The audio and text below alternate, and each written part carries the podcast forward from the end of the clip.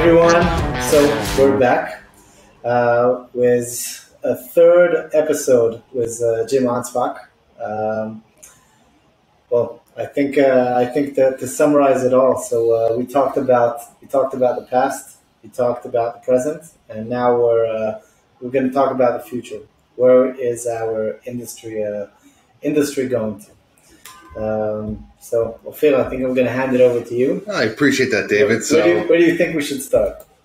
Yeah, you know, first of all, I'm going to say that uh, my, my, my geographic location's changed a bit. I'm now actually in the 4M office in Israel, and really enjoying the weather. It's uh, absolutely incredible to go from minus 10 Celsius to plus 30 Celsius in a, a 12 hour flight period. So, really love it.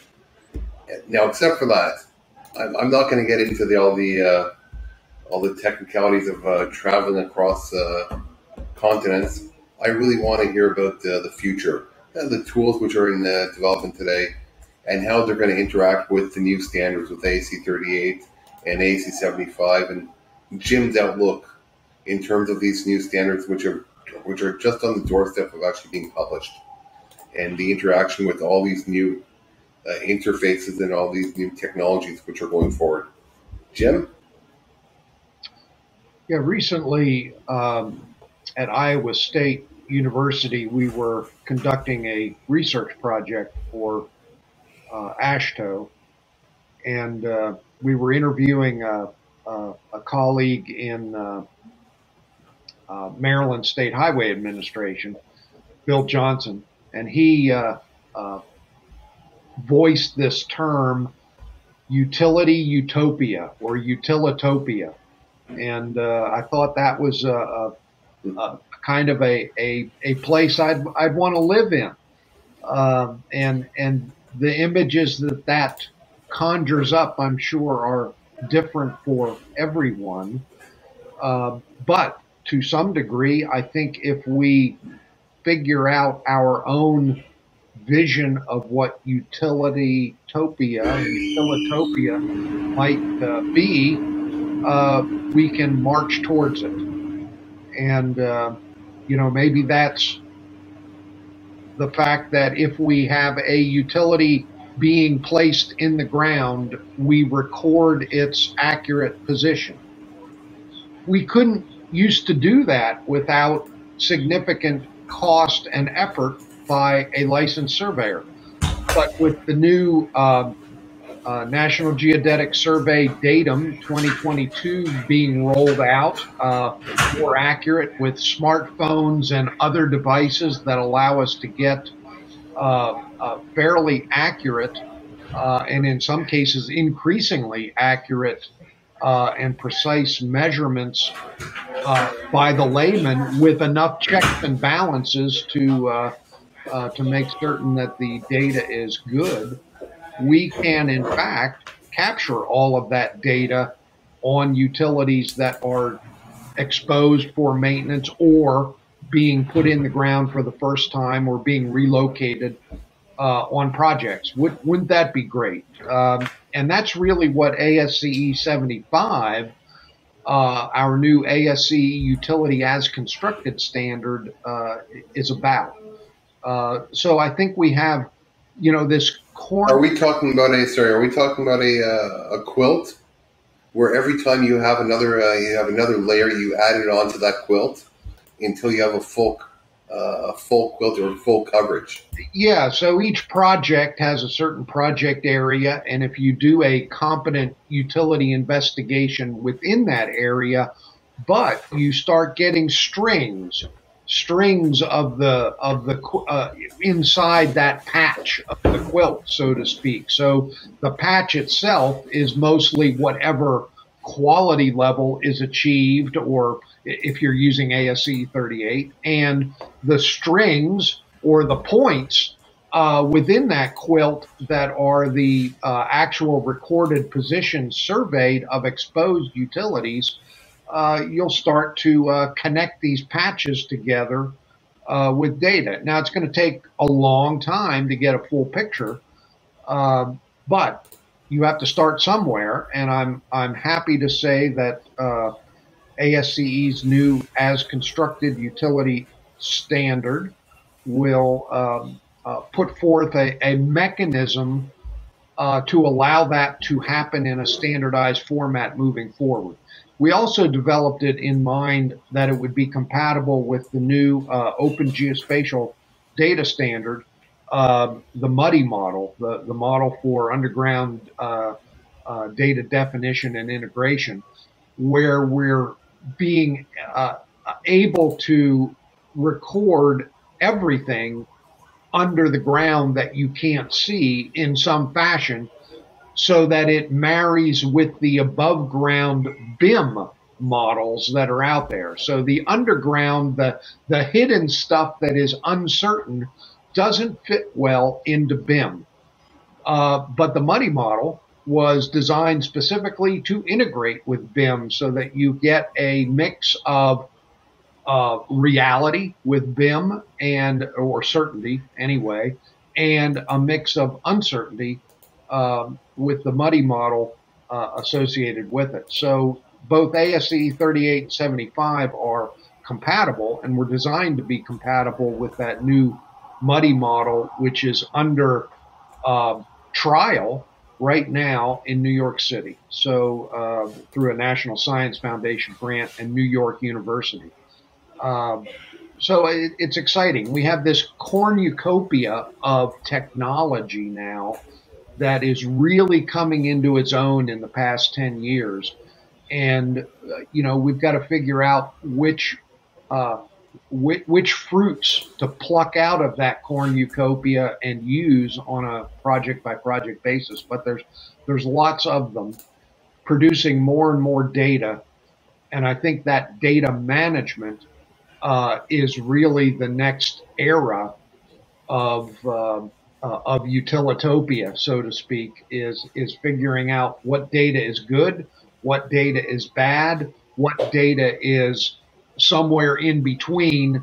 Figure out how to use that data effectively, fix it, correct it, add to it, and manage it uh, for the benefit of, of all going forward. Jim, do you see with the advent or the minimizing of computers like uh, I remember 20 years ago, you had a, a laptop which was one gig. Now that, that, that fits in the, in the palm of your hand. Do you see that being a real factor in terms of digitization? Or are we looking at digitization again as a uh, drawback? Because visualization is great, but if it's not verified, it doesn't help. Yeah, I think it's a two edged sword. It, it can go either way. And you know, the GIS community had it right back in the late 80s when they said garbage in, garbage out. And, uh, you know, there's a lot of garbage in there already. And I think what we need to do in this uh, decade is figure out what is garbage and what isn't, get rid of the garbage and replace it with something useful do you see actually uh, municipalities or owners investing in that? Because all these years, there's been a a, uh, a shyness to invest money into records or into a non-revenue generating sector. You know, I'm not so sure that it is money driven as much as we might believe. Now, I could be wrong on this, but it, it seems to me we have the technology it exists already. We to to get good data uh, and to keep it and manage it. We have the processes in place to do it. What we don't have are the policies. Uh, we have lip service to some policies, but we don't have uh, national policies, local policies, regional policies, uh, industry policies that will address the uh, the needed issues. So I don't think it's as much a matter of money as we might think. It's it's a matter of lack of leadership uh, from those who develop policy. Have you seen any technologies that have really caught your eye in the last couple of years, or even for me, the uh, you know the the standard split box or the radio detection or you know Vivax or wh- whichever one you may use has really revolutionized from tubes all the way to uh, uh, to chips, and uh, being a lot more compact than it used to, used to be, and doing a lot more functional items. Well, it's it's doing more functional items, but it's also um, not as efficient digitally as it was analog.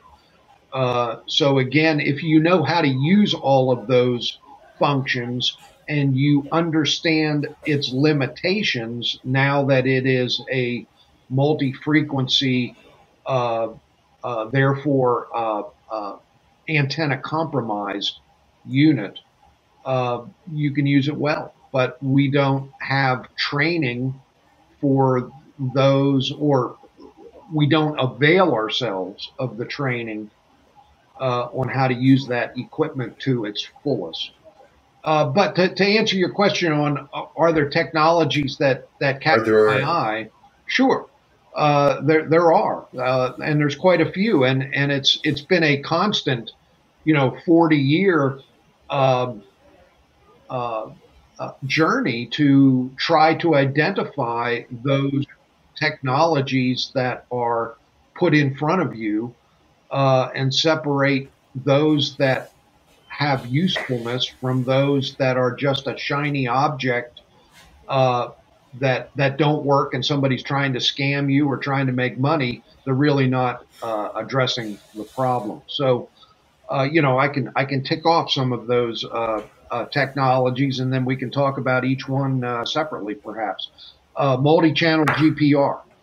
Let's do that. Is is a really good uh, new technology that is very exciting in in what it can do and the the data it can can uh, produce. I think uh, the capturing the Bluetoothing and of of your pipe and cable locator with uh, survey to create and, and, capturing of attributes of the pipe and cable locator so that it can be looked at remotely for quality assurance uh, and and have some sort of uh, a way to look at the quality of that data uh, other than the actual one person in the field using it at that second I think that's a great innovation. I believe uh, looking at um, uh, the the utility involvement with satellites uh, is is a great new innovation because your project limits are now expanded. Well, your project limits aren't, but your vision is expanded, uh, uh, which allows you to find uh, utilities and to go back in time and track it is is really uh, amazing. The, and we didn't really have those capabilities years ago because our our our satellites didn't have the right sensors. They didn't have the uh, uh the uh, uh, visual acuity that they have now, and we didn't have as many of them. But now that data is there, and all of that is really facilitated with this cloud-based data management, able to handle more data uh, quicker, faster, uh, and better.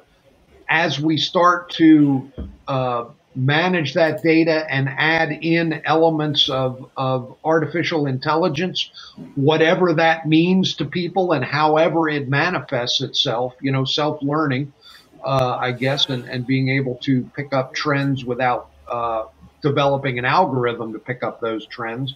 I, I think uh, you know, we could find ourselves in in in another brand new world, um, and and hopefully it it's a good one that is uh, uh, for benevolent reasons, not malicious reasons.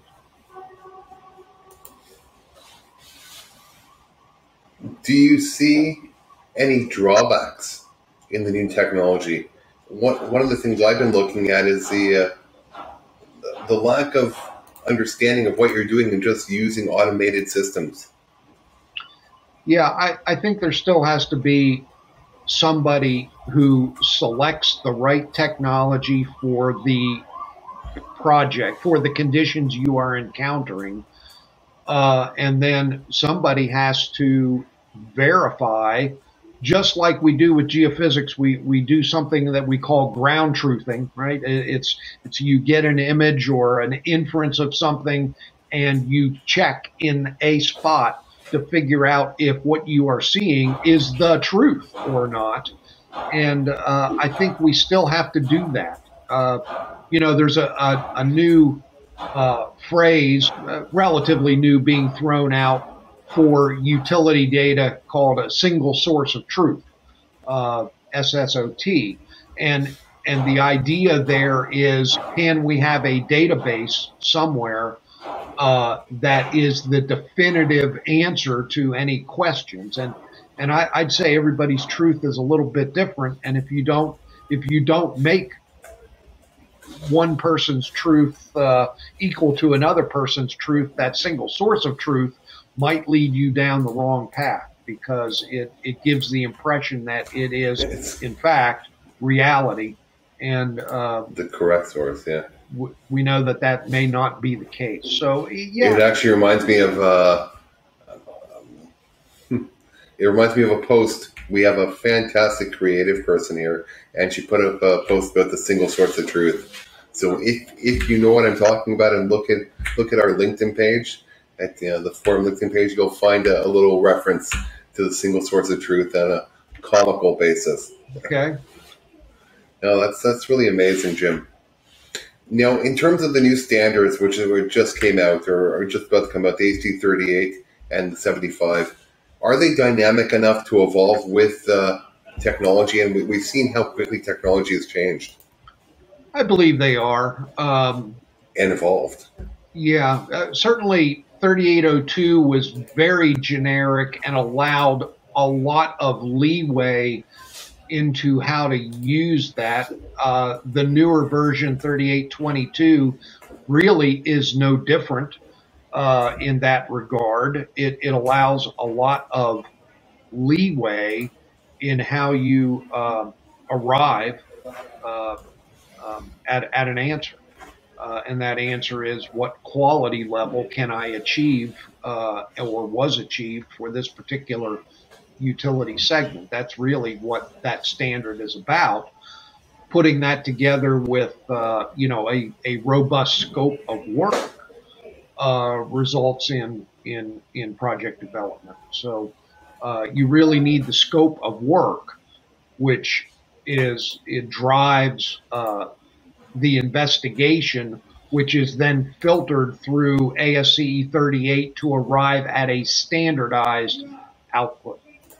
Uh, so you, I, I, can't stress enough that the scope of work is very important uh, in using it. Do you see? Do you see the uh, ASCE SUE for Municipalities guide, uh, scope of work document also changing?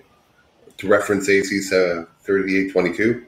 Uh, it, I don't believe it ever referenced uh, 3802 directly. It just referenced ASCE 38 with the idea that whatever is changed uh, or updated in ASCE 38 in the future needs to be able to accommodate uh, those those types of things the I would imagine that the SUE for municipalities document uh, will need updating uh, at some point. You know, it's been out there now for two years. Uh, it's being used. It's not being used uh, a lot, but it's being used some, and there will be feedback coming in and and uh, uh, enhancements, I'm sure, to that document going forward by UESI. What, what do you think, Jim, might have been uh, left out of the new standard? Or what, what, what else would you have liked to, to put in the new standard? Well, certainly there's already discussion on more detail on 3D models.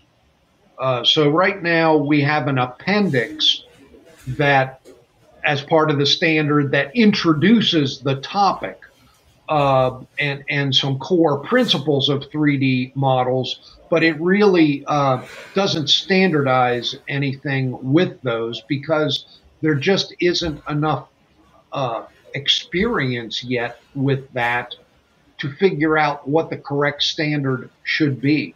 and and some of that goes back to you know firms that are developing software for BIM, but they or or uh, for instance, uh, Bentley has has SUDA, subsurface utility data, whatever the A stands for, uh, which which has some flaws in it uh, that that can be corrected individually by the user, but you know, it'd be nice to to have it universally corrected by the software. But I, I don't think we're ready to uh, uh, correct it until we have more experience using those models. So I, I think that will be something uh, that will be a, a, focus moving forward uh, for for future editions of, of 38. Um, and obviously, as technology changes and and and uh, grows, we'll we'll have to accommodate that that technology, and we we may not but, know what that is yet. But wouldn't the like with 3D, for example, wouldn't the standards stay like the quality levels? Wouldn't they stay the same? Because I think the real the real challenges is the new sources of, uh, of of utility data like the new ways to gather utility data, not just project them. You know, you if you look at a utility in 3D space, it has an X and a Y and a Z, and the quality levels really cover that X and Y position.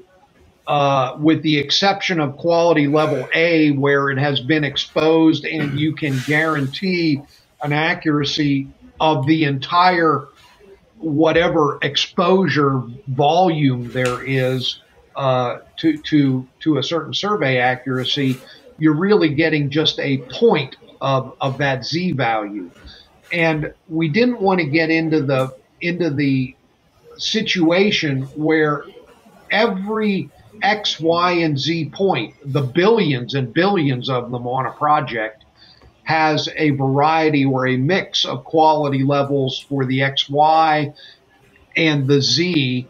Uh, because if you look at that, you know, you could have quality level level B in the XY, but quality level, you know, M in the Z, uh, whatever whatever that quality level might be uh, in the vertical component. So the way we've addressed that in 3822 is we've addressed the concept of depth as a point attribute on an existing line or feature. So it's just a point. So you string together a bunch of points. Where the issue comes in is the visualization of where that point data came from and, and its relative uncertainty. And, and we, we don't have that figured out yet. Uh, it, I'm going to ask you another question really attached to this. Jim, would, with with the uh, the use of our modern equipment right now, the uh, professional and responsible charge, does he have to really focus on where the data came from or the results? I think you have to understand where the data came from and how good it is, how reliable it is how accurate it is, all of that. You you still have to do that. Otherwise, you you populate this database with potential garbage. You'll never know uh, until until you find out uh, because something went awry uh, on on that uh, during construction or operation uh, or maintenance in the future. So I, I think the professional and responsible charge will always have a role, uh, certainly in project development. Now, if we just look at the issue of making a better utility record from the beginning, um, you know, maybe maybe there can be some some automation that uh, enhances or or uh, makes more efficient the the responsibilities and and the the uh, the checks and balances that that responsible charge person puts forth. Um, we'll have to see. Is you got to be able to point the finger you... at somebody. You know, when when you're talking about you know hundreds of millions of dollars for some of these uh, utility accidents, you have to be able to say this is what went wrong, and this is the party who was grossly negligent or negligent in their responsibilities. So you have to have a a person in responsible charge for various aspects of that. Has has there been anyone else along with you that has been leading the charge for this quality and for the integration of uh, the engineering standards? Well, it's not just me. Uh, we know you as a grandfather as SUE, but yeah. well, yeah, there's Why lots. do you elaborate on no? There's there's there's certainly a whole bunch of people that that have contributed and uh, are contributing and will contribute uh, uh, to that moving forward. Uh, I would say that that uh, a, a, bulk of them are involved in UESI, uh, ASCE, and and and participation in that organization is is is kind of why we created that that institute within ASCE is to uh, give the voice to those people that want to lead the charge uh, by example. Now it was interesting because you were talking about your uh, your current role at the University of Iowa. Can you expand on that in terms of them wanting to educate the future generations of utility engineers? Yeah, uh, you know, we we've had a goal for quite some time to get information, education about utilities, which you know continue to be one of the leading causes of project uh, delay claims and and costs, uh, change orders on on uh, on infrastructure projects of, of all kind. So we feel that getting that information to the student uh, whether that's an undergraduate or a graduate student, is is a long term strategy that we should pursue.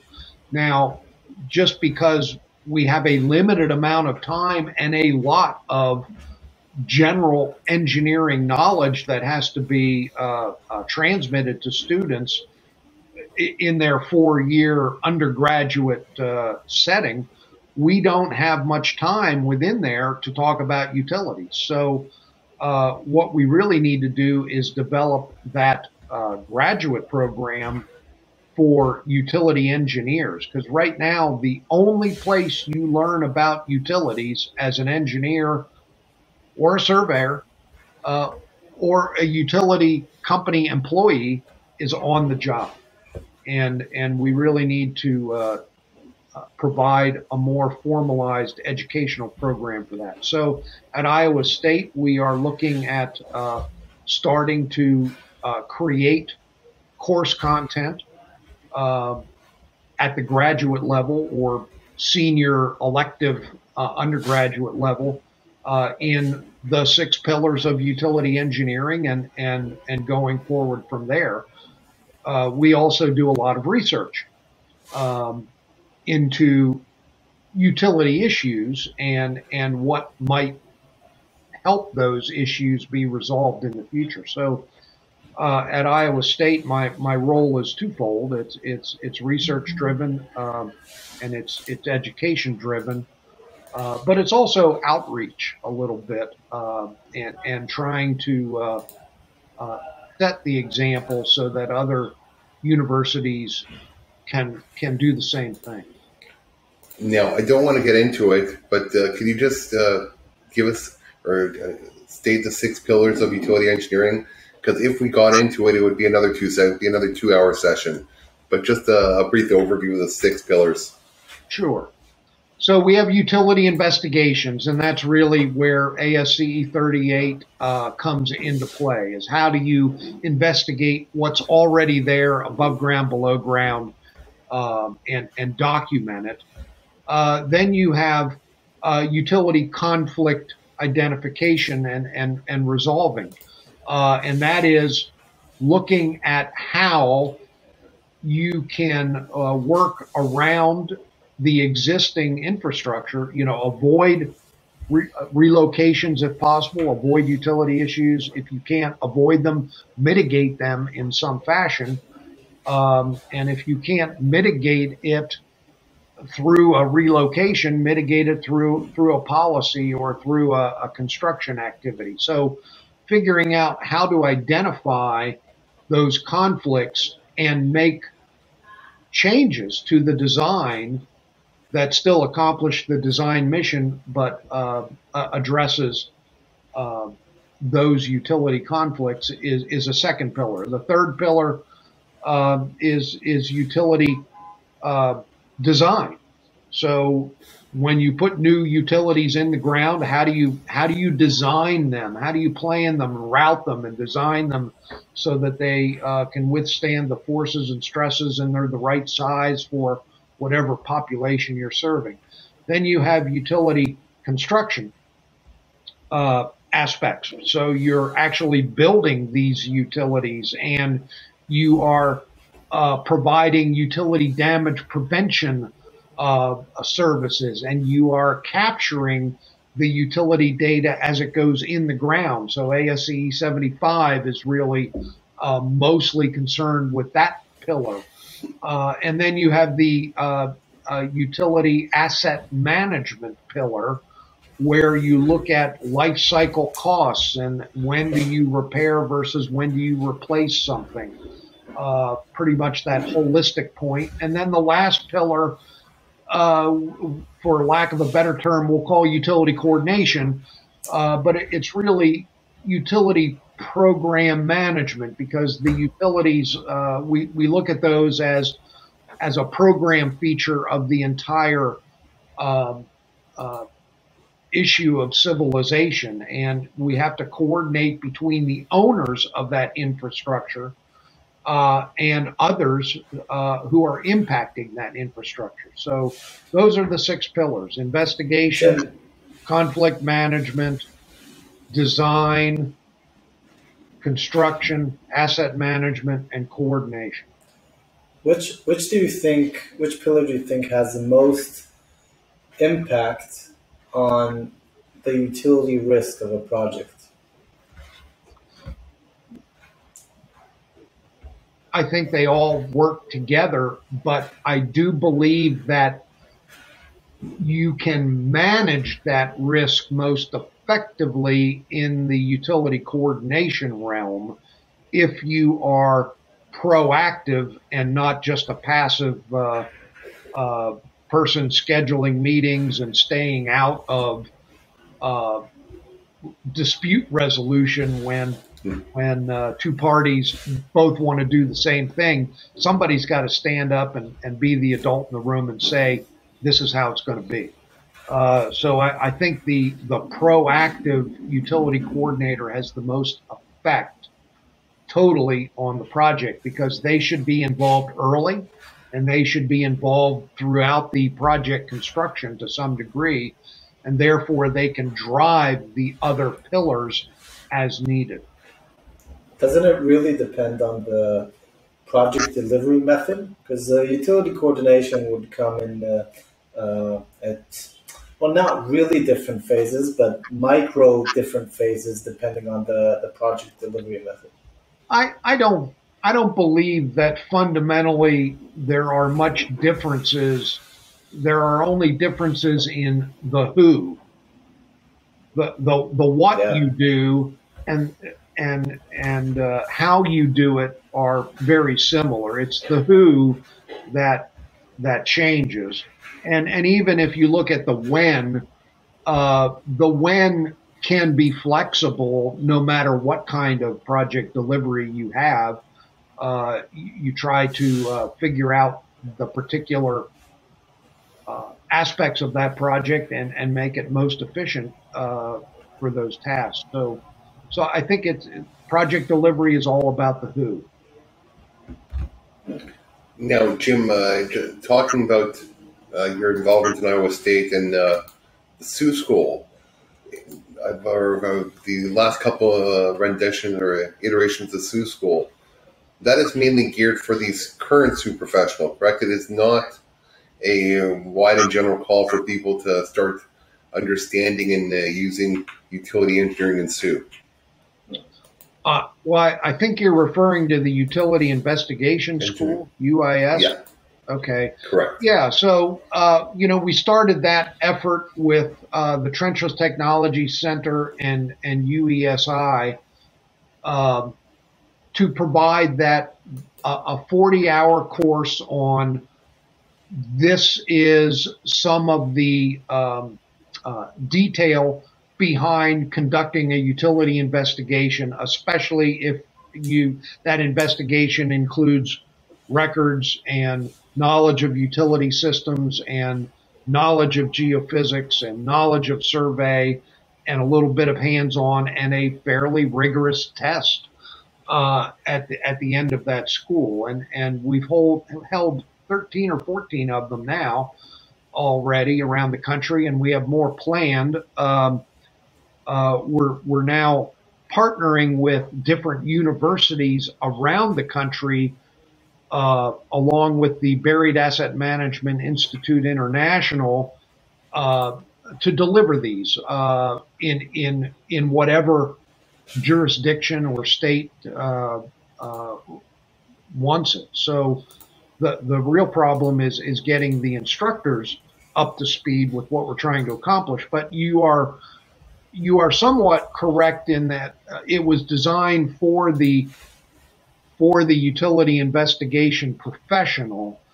But we've had a wide range of people from uh, construction, uh, trenchless technology aspects, uh, uh, state DOTs, uh, also attend that, and and their input uh, and participation has been good.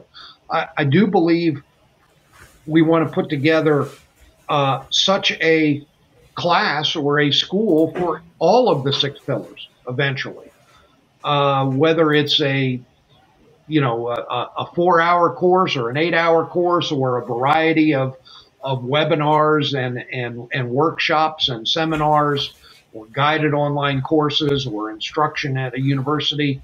Uh, I, I, think we need a, a, good mix, but but that's our ultimate goal is to put together content uh, to to cover all of those six pillars. And of course, util- some utility design and some asset management. Is, there are already courses out there, so it, it's it's a matter of uh, seeing what's out there um, and adding to it, seeing where the gaps and overlaps are, and, and adding to it, and and creating these uh, opportunities for education.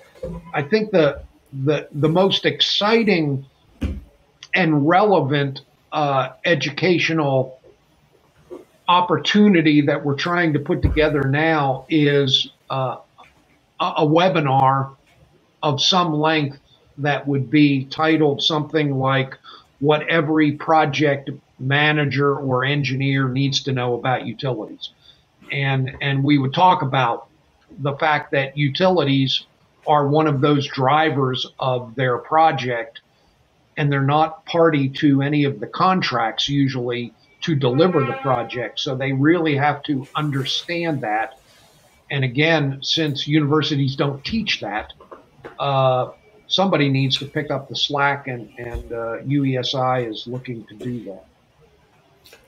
Do you see UESI pushing for regulation or uh, facilitating lobbying lobbying for regulation, or like they've done it, uh, not UESI specifically, but the ACEC did with the Colorado law? Do you see that being a more active role of UESI and everyone in the industry? Well, I think it certainly is a role. I, am not certain that that UESI on its own can um, can drive the whole, the whole industry or policymakers. So I, I really think you have to put together a concerted voice for change uh, that would consist of of ACEC and and ASCE and UESI and uh, APWA and uh, you know NSPE and and all of these all of these professional associations that that are out there, uh, and even some of the trade organizations like the SUE Association, they all need to uh, uh, speak with a a, a single voice uh, if you want to get change to happen. And you know we were able to do that in in Colorado, and we're hoping to do that in a, in in some other places coming up uh, in the near future.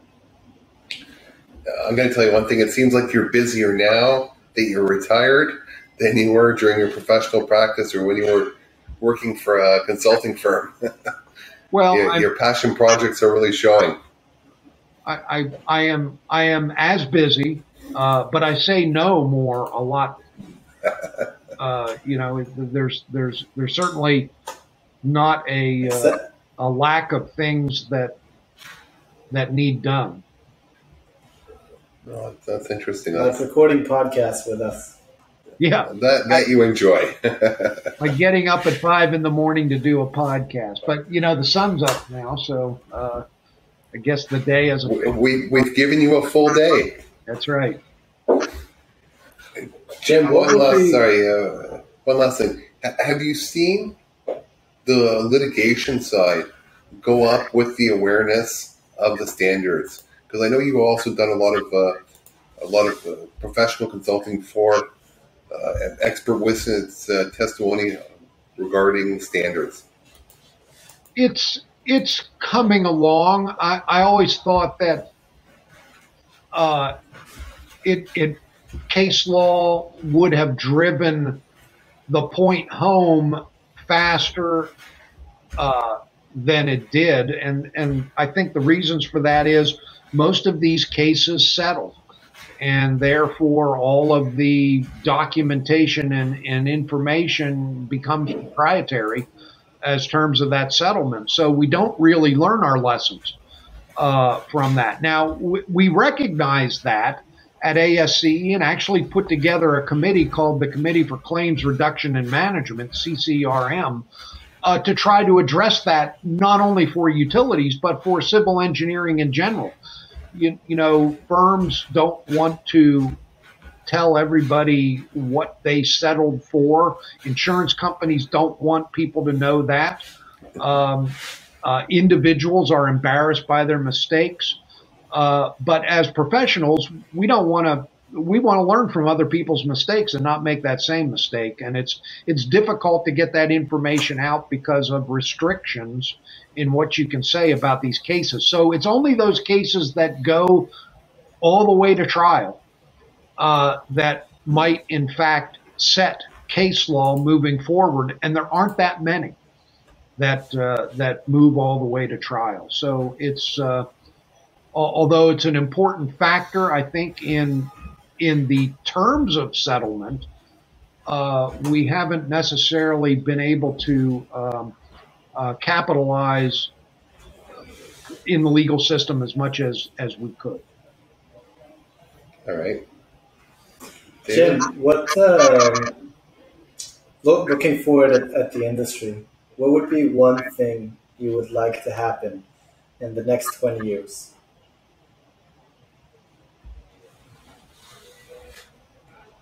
I I think the the best thing that we could do within the next 10 years is have a national policy that any new utility going in the ground has to be accurately surveyed uh, in accordance with ASCE 75. I, I think that that that is a, a necessary component to uh, fixing our utility issues going forward in the most efficient manner. Okay. Uh, so, Jim, um, this this has been our, our third episode, and hopefully not uh, not our last. Uh, but uh, it was super super interesting uh, going with you on this journey from uh, from past to present to future. And I think your insights on the industry have given us and our listeners a lot of value and a lot of uh, uh, a lot to think about and a lot of homework to do. Um, so I'd like to thank you for that. Um, Ophir, last words of the episode. Yeah. Jim. As always, it's always a pleasure to speak to you, and the amount of knowledge which I retain from every single conversation which I have with you, it's always you know, if it's refreshing a little item, if it's, it's thinking, uh, thinking of a, a different way of, of looking at something. And the truth is, uh, you know, what you put out really provides that, uh, that, that ability to think about things and, and really look at them in a new, uh, in a new way, which I really enjoy. Now, that being said, uh, I, I want to see uh, I want to see where we're going with all these different standards and where we're doing uh, what we're doing the next ten years in the industry, and I want to see what uh, what your opinion would be in terms of how things have changed. And you know, I want I want to be able to talk to you in ten years and say, yeah, we're here, or no, we still have a lot more you know a lot more distance to cover. and yeah, looking at uh, hopefully I'll, I'll still be embodied with a uh, coherent consciousness in 10 years. uh, yeah, I'm always looking forward to even with your coherent consciousness. Jim, thank you so much. We very much appreciate it. Thank you. Until next time. Hang on, one thing. I want to know, Jim, who do you think should be our next guest to follow you on this uh, on this podcast? Wow. Well, that's uh, that's an interesting uh, point of view. You know, I, I would say if you haven't done a podcast yet with uh, Dr. Cesar Quiroga, uh, that might be a good one because he is really, you know, when, when he was chair of the Transportation Research Board Utility Committee, uh, and, and, of course he's he's driving uh, the Texas Transportation Institute utility research and beyond. Uh, he's got a lot of insights as to uh, uh, where research is needed um, in, in, in this arena. So so I think he would be a, a, and he's been involved for a long time. So I think that would be a a good uh, interviewee. Well, I appreciate that, and uh, we know we know Cesar Cesar, and we that's a that's a great idea. You know, there's Fantastic. one other person. You, you know, now now that you're getting my juices flowing here, uh, the, the managing director of uh, technical programs at ASCE, Jim Rossberg, is retiring in October or maybe August, sometime soon. And uh, either before or after he retires, he, he has really been uh, uh, a mentor at ASCE for me in figuring out how to get all these things in the mix. And uh, from a very global perspective of ASCE, focused specifically on UESI, and he was in charge of all of the different institutes, but certainly had a big hand in allowing us to form the Utility Engineering and Surveying Institute. He, he might be an interesting uh, interviewee if he if he's willing. I don't I don't know that he is. Well, Jim, uh, would I be able to would I be able to squeeze a email from you uh, with a brief introduction because uh, I've never met the gentleman and I think I would like to. I think it'd be a great guest. Yeah, we can we can figure out a way to uh, introduce you. Fantastic. Well, Jim, uh, the only thing I can say is, wow, thank you for sharing your knowledge. And uh, I'm sure that everyone else is going to enjoy absorbing the knowledge. And that's it. Thank you so much. Thank you, sir.